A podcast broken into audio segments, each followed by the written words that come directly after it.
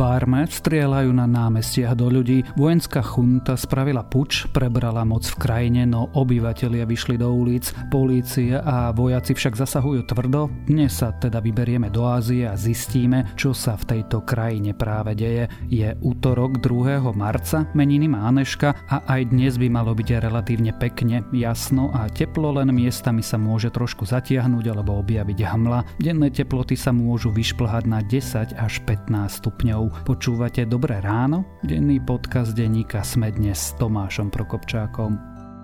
Každý z nás môže byť hrdina, bez veľkých činov. Stačí jeden klik v mobile a pomôžeš celej planéte.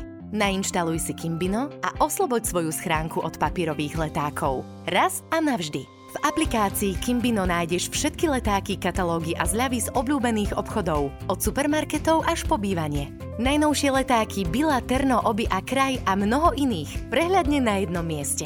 Jeden malý klik pre teba, ale veľký pre ľudstvo. Na Kimbino.sk A začneme ako vždy krátkým prehľadom správ. Vláda napokon preca nakúpila rúské vakcíny Sputnik. Včera na Slovensku pristali prvé dodávky vakcínou, ktorá v Európe nie je registrovaná a teda ani overená jej účinnosť a bezpečnosť, by sa u nás mohlo očkovať najskôr o dva týždne. Minister zdravotníctva tvrdí, že očkovanie bude dobrovoľné a bez obmedzenia veku. Premiér Igor Matovič obvinil prezidentku z politikárčenia. Čaputovej vyčíta, že vyklka politické body zo zlej epidemiologickej situácie na Slovensku. Podľa Matoviča tu vraj máme hrstku štváčov, ktorí stoja proti väčšine poctivých ľudí. Do ščítania sa zapojila už takmer polovica obyvateľov na Slovensku. Po dvoch týždňoch vyplnilo internetový dotazník viac ako 2 milióny 600 tisíc ľudí. Vedie Bratislavský kraj, najviac ščítaných obyvateľov je z krajských miest v Trnave. Spojené štáty schválili jednodávkovú koronavakcínu od spoločnosti Johnson Johnson. Teraz sa očakáva, že Európska únia túto vakcínu schváli tiež. Malo by sa tak stať 11. marca. Štvrtá schválená vakcína by sa v Európe mala distribuovať z Belgicka. Francúzského ex-prezidenta Nikolasa Sarkozyho odsudili za korupciu. Podľa Parížského súdu je vinným z korupcie a z obchodovania s vplyvom. Súd mu uložil trojročný trest s jedným rokom nepodmienečne. Do väzenia však ísť nemusí, keďže trest by si mohol odpíkať aj v domácom väzení. Sarkozy sa ešte môže odvolať. A ak vás správy zaujali, viac nových nájdete na webe Deníka Sme alebo v aplikácii Deníka Sme.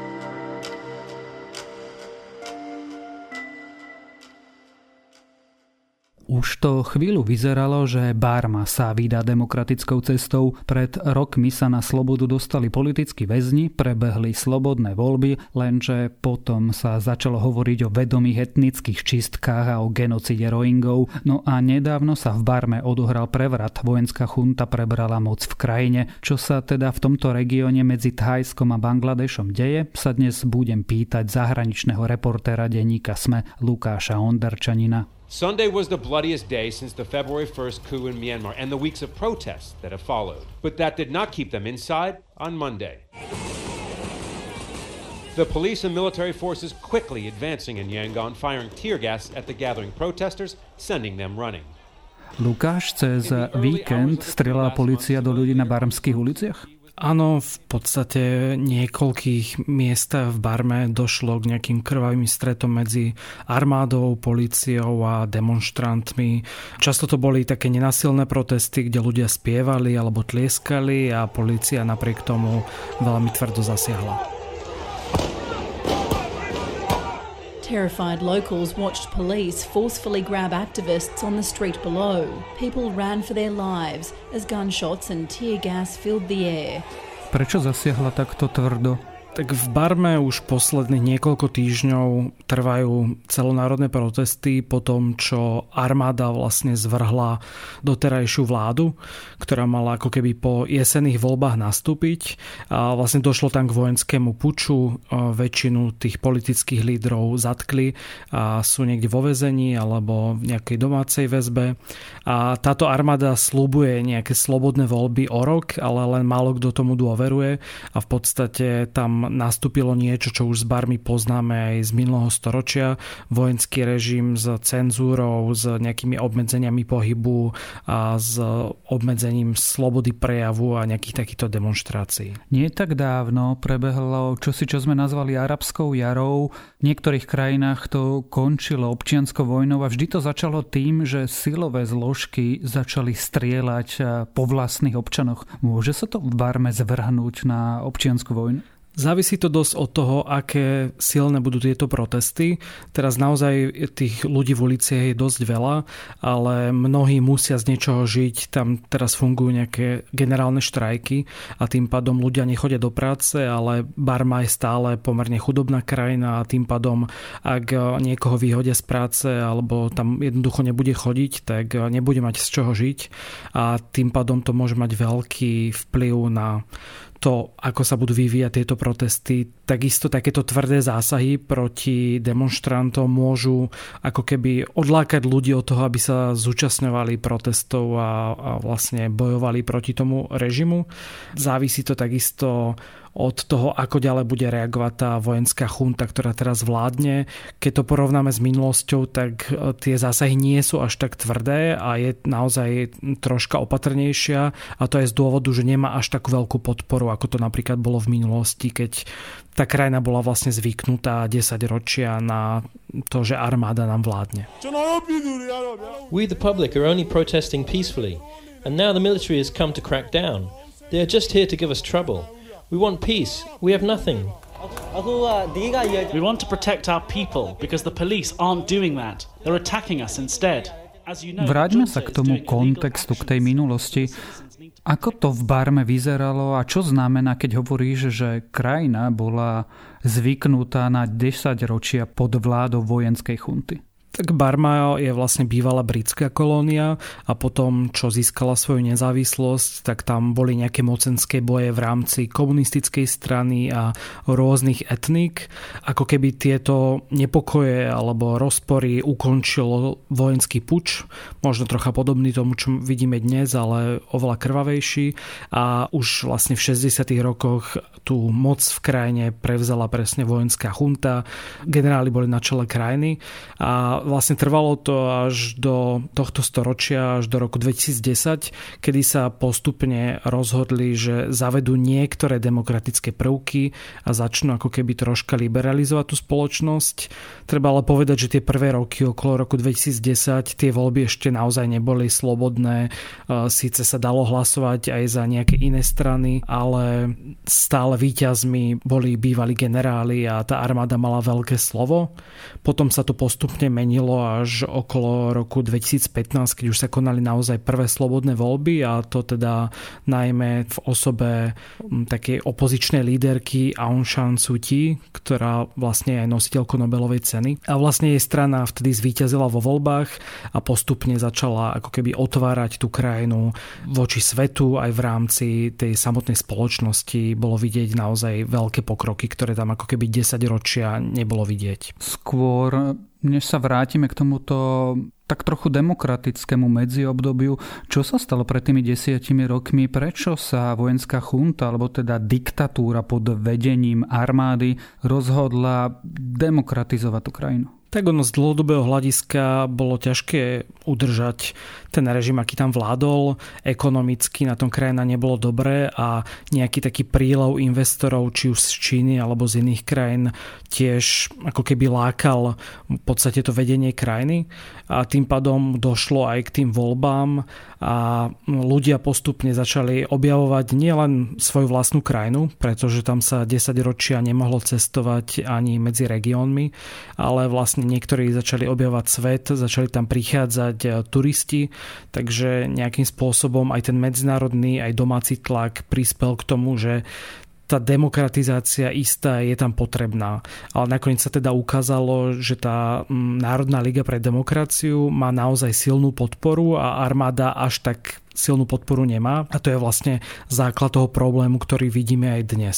Pretože aj v doterajšom parlamente armáda mala ako keby v ústave zakotvenú istú časť kresiel v parlamente, aj keby vyhrali vo voľbách menší počet hlasov, ale posledné voľby, ktoré vlastne boli minulý rok v novembri, tak tam vyhrala stran tejto Aung Suu Kyi až 83% hlasov a toho sa možno aj tá súčasná armáda a vojenská chunta zlákla. Dobre, ale aj keď hovoríš o nejakom demokratizačnom procese, o lepších časoch, predsa len v tej krajine pred pár rokmi prebehla genocida časť svojho obyvateľstva vlastne vytlačila do Bangladeša, teda do susednej krajiny. To je tiež taká temná stránka tých posledných rokov. Napriek tomu, že spoločnosť sa zdánlivo liberalizuje, ľudia tam majú nejaký prístup na internet, SIM karty, kedy si stáli v podstate tisícky dolárov a dnes to je nejaké euro a vie si ich každý dovoliť a má prístup na internet,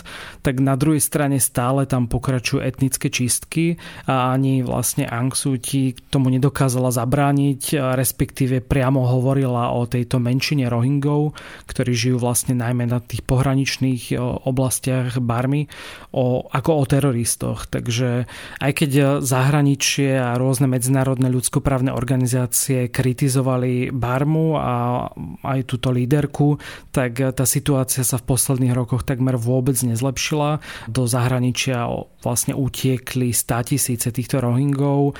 Predpokladá sa, že sú tam tisíce až 10 tisíce obetí. Takže vlastne nemôžeme rozprávať úplne o tom, že tá krajina by bola demokratická, ale pre bežných obyvateľov Barmy, asi teda nevnímajúc Rohyňov, sa tá situácia zlepšila za posledné roky. Ja som to naformuloval ako konštatovanie, ale teda položím to ako otázku. Prebehli v posledných rokoch v tejto krajine etnické čistky alebo teda rovno genocída? Dá sa to tak charakterizovať. Určite ten rozsah toho, čo sa deje vlastne najmä na tej západnej hranici je dosť veľký na to, aby to mohli nejaké medzinárodné organizácie nazvať genocídou. Ty si to už trochu spomínal. Spomínal si voľby v roku 2015, ktoré boli demokratické. Minuloročné voľby, ktoré boli relatívne demokratické, minimálne na barmské pomery. Tie ale prebehli pred pol rokom. Prečo teraz sledujeme násilie v uliciach? Aktuálne vlastne 1. februára, keď prebehol ten vojenský prevrat, tak v tom čase mala nastúpiť tá novozvolená vláda, alebo teda parlament mal vymenovať novú vládu a oproti tomu predchádzajúcemu volebnom obdobiu sa ešte viac oslabila sila tej armády v parlamente a tým pádom vlastne aj armáda sa odbrátila na súd, aby spochybnili výsledky týchto volieb.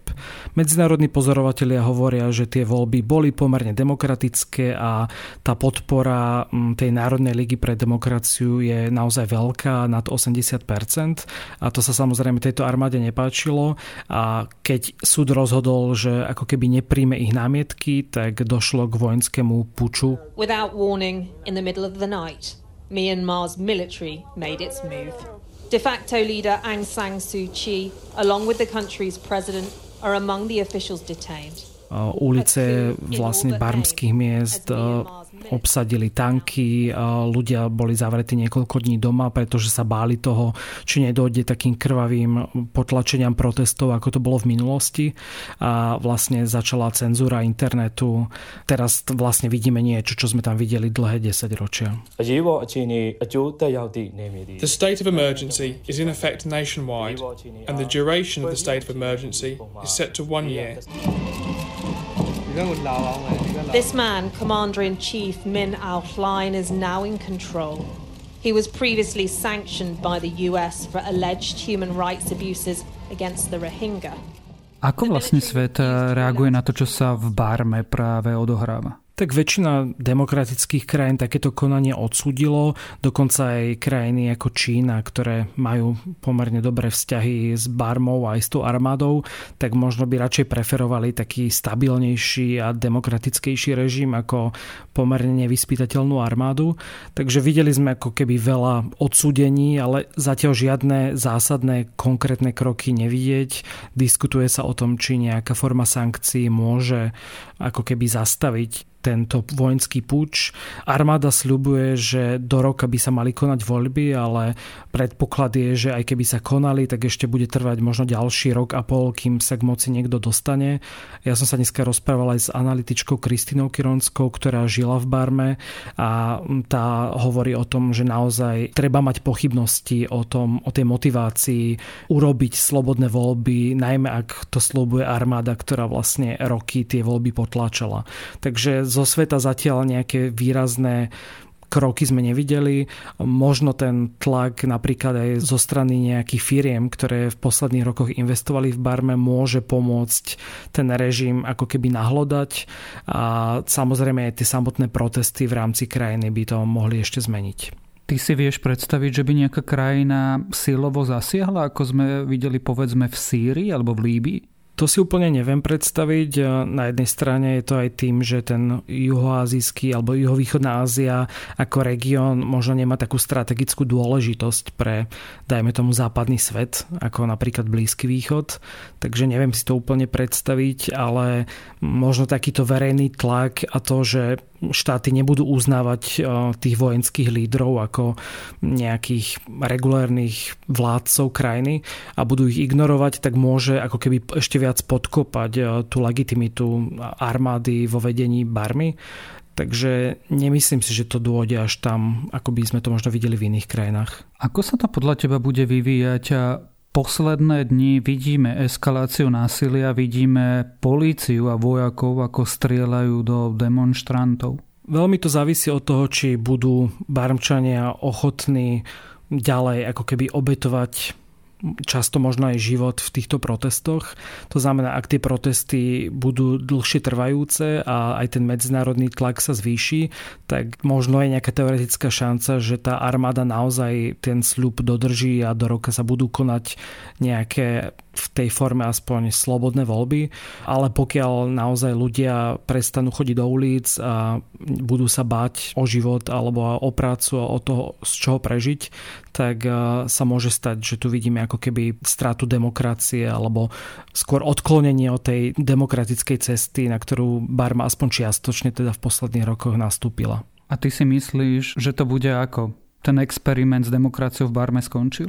Ja som optimista a verím, že po tom medzinárodnom tlaku a možno aj tom miestnom tlaku by sa ešte mohla Barma vrátiť nejakej forme demokracie, aj keď asi to nebude tak pozitívne. Takisto ako pred pár rokmi tie nádeje voči Aung Suu boli veľmi vysoké a videli sme to, ako to dopadlo napríklad aj pri tých etnických čistkách, tak možno to treba brať s väčšou rezervou, ako bolo možno taký veľmi optimistické odhady pred pár rokmi.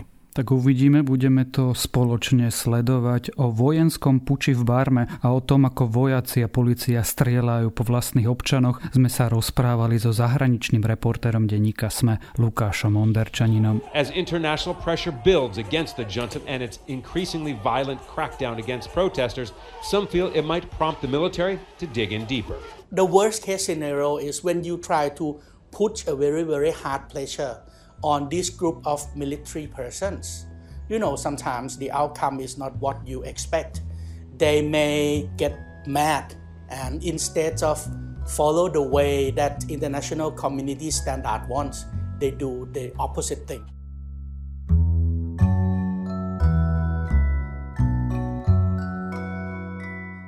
Moje dnešné odporúčanie je večer si sadnite, vyberte si nejaký dobrý film a skúste si urobiť čas na seba, napríklad Arrival, film Denisa Vilneva o prvom kontakte s mimozemšťanmi, alebo ešte lepšie, prečítajte si poviedku príbehy vášho života od Teda Changa, podľa ktorej tento film nakrútili. A to je na dnes všetko, dávajte na seba pozor, počúvali ste Dobré ráno, denný podcast denníka Sme s Tomášom Prokopčákom. A pripomením, že dnes vychádza aj nová epizóda podcastu Pravidelná dávka, tentokrát o príbehu alchémie.